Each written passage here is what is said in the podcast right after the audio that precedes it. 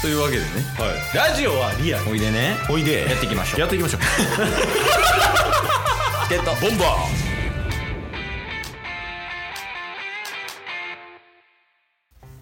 はいというわけで金曜日になりましたんでーはい金曜日は、えー、タスくんの奇妙なバナナの話のコーナーですはいはい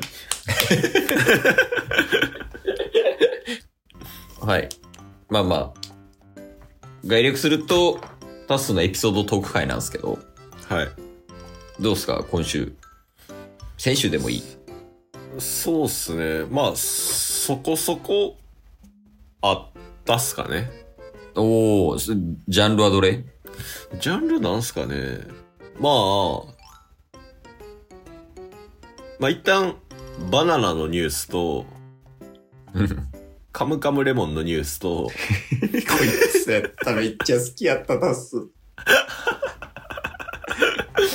いはい。バナナニュースカムカムニュースうん良かった点うん奇妙な話、ちょ、もう前二ついらんやん。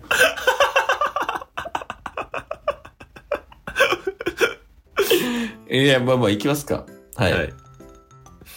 まあそうですね。まあ、バナナニュースからはい、いきますと、おこまあ、タスは火曜日、土曜日で働く会社に入社したんですよ、今週から。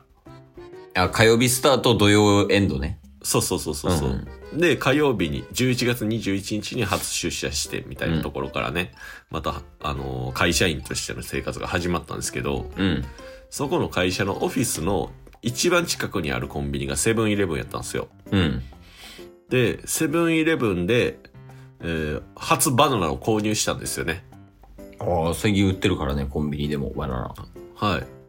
で、セブンイレといえば、今までフィリピン産やったんです けど、そこの、あの、バナナでは、エクアドル産やったんですよ。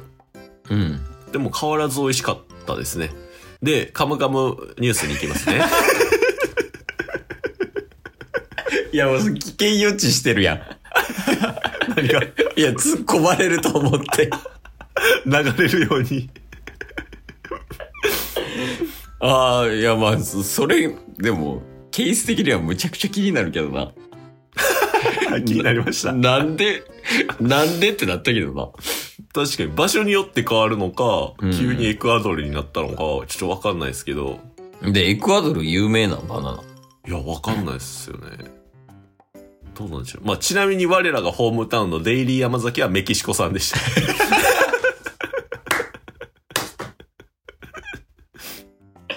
いや、それちょっとなんかいいわ。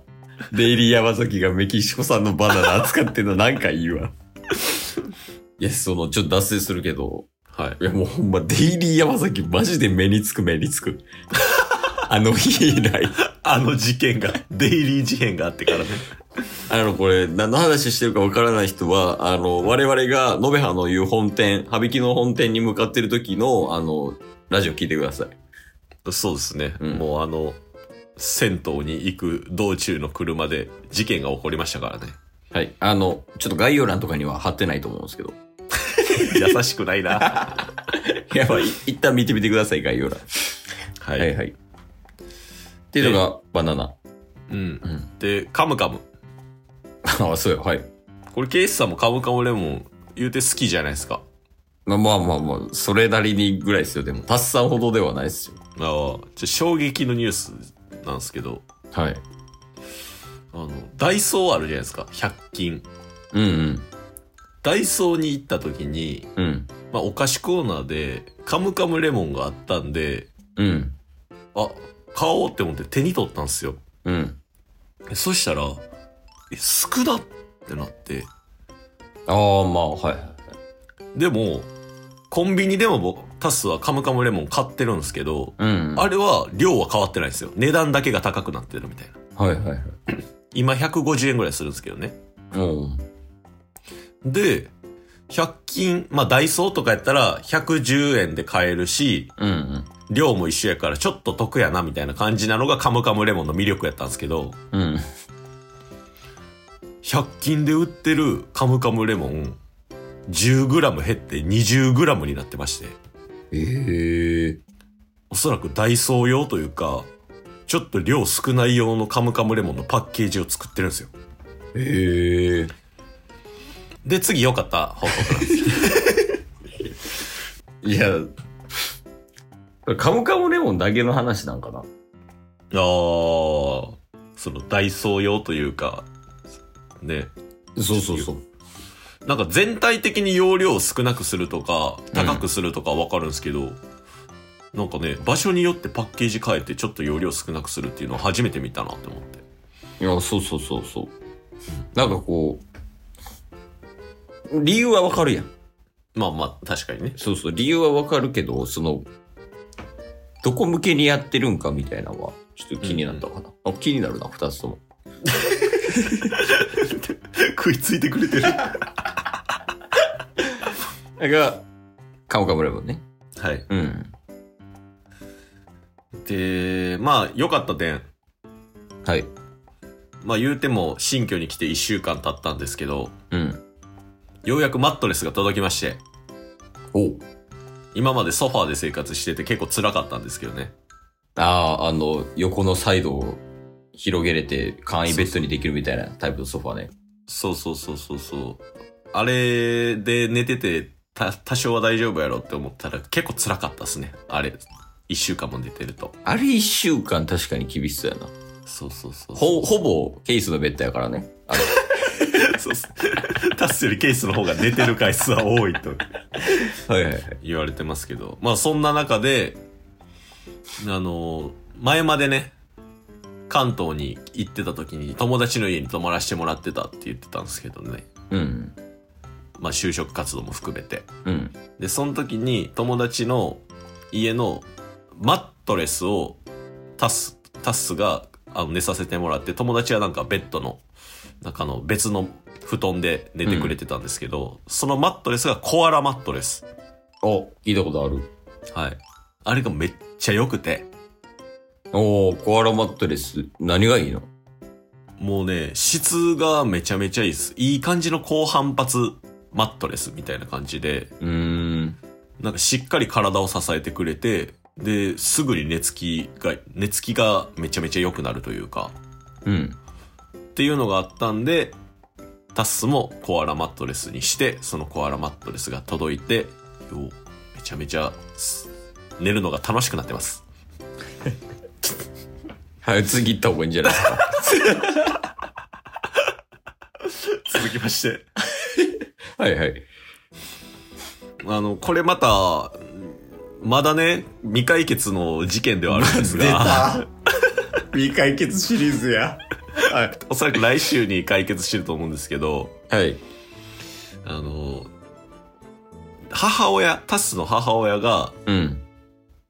あの、まあ、実家で、あ、タスが一回一人暮らし辞めた時に、うん。荷物をいろいろ持って帰ってて、うん。で、そこで炊飯器とティファールの、あの、湯を沸かすやつ。うん。あれをね、もう実家で使うことになったんですよ。古くなってたし、みたいうな。ん。っていうのもあって、まあ、なんかタスも誕生日近いっていうのもあって、うん。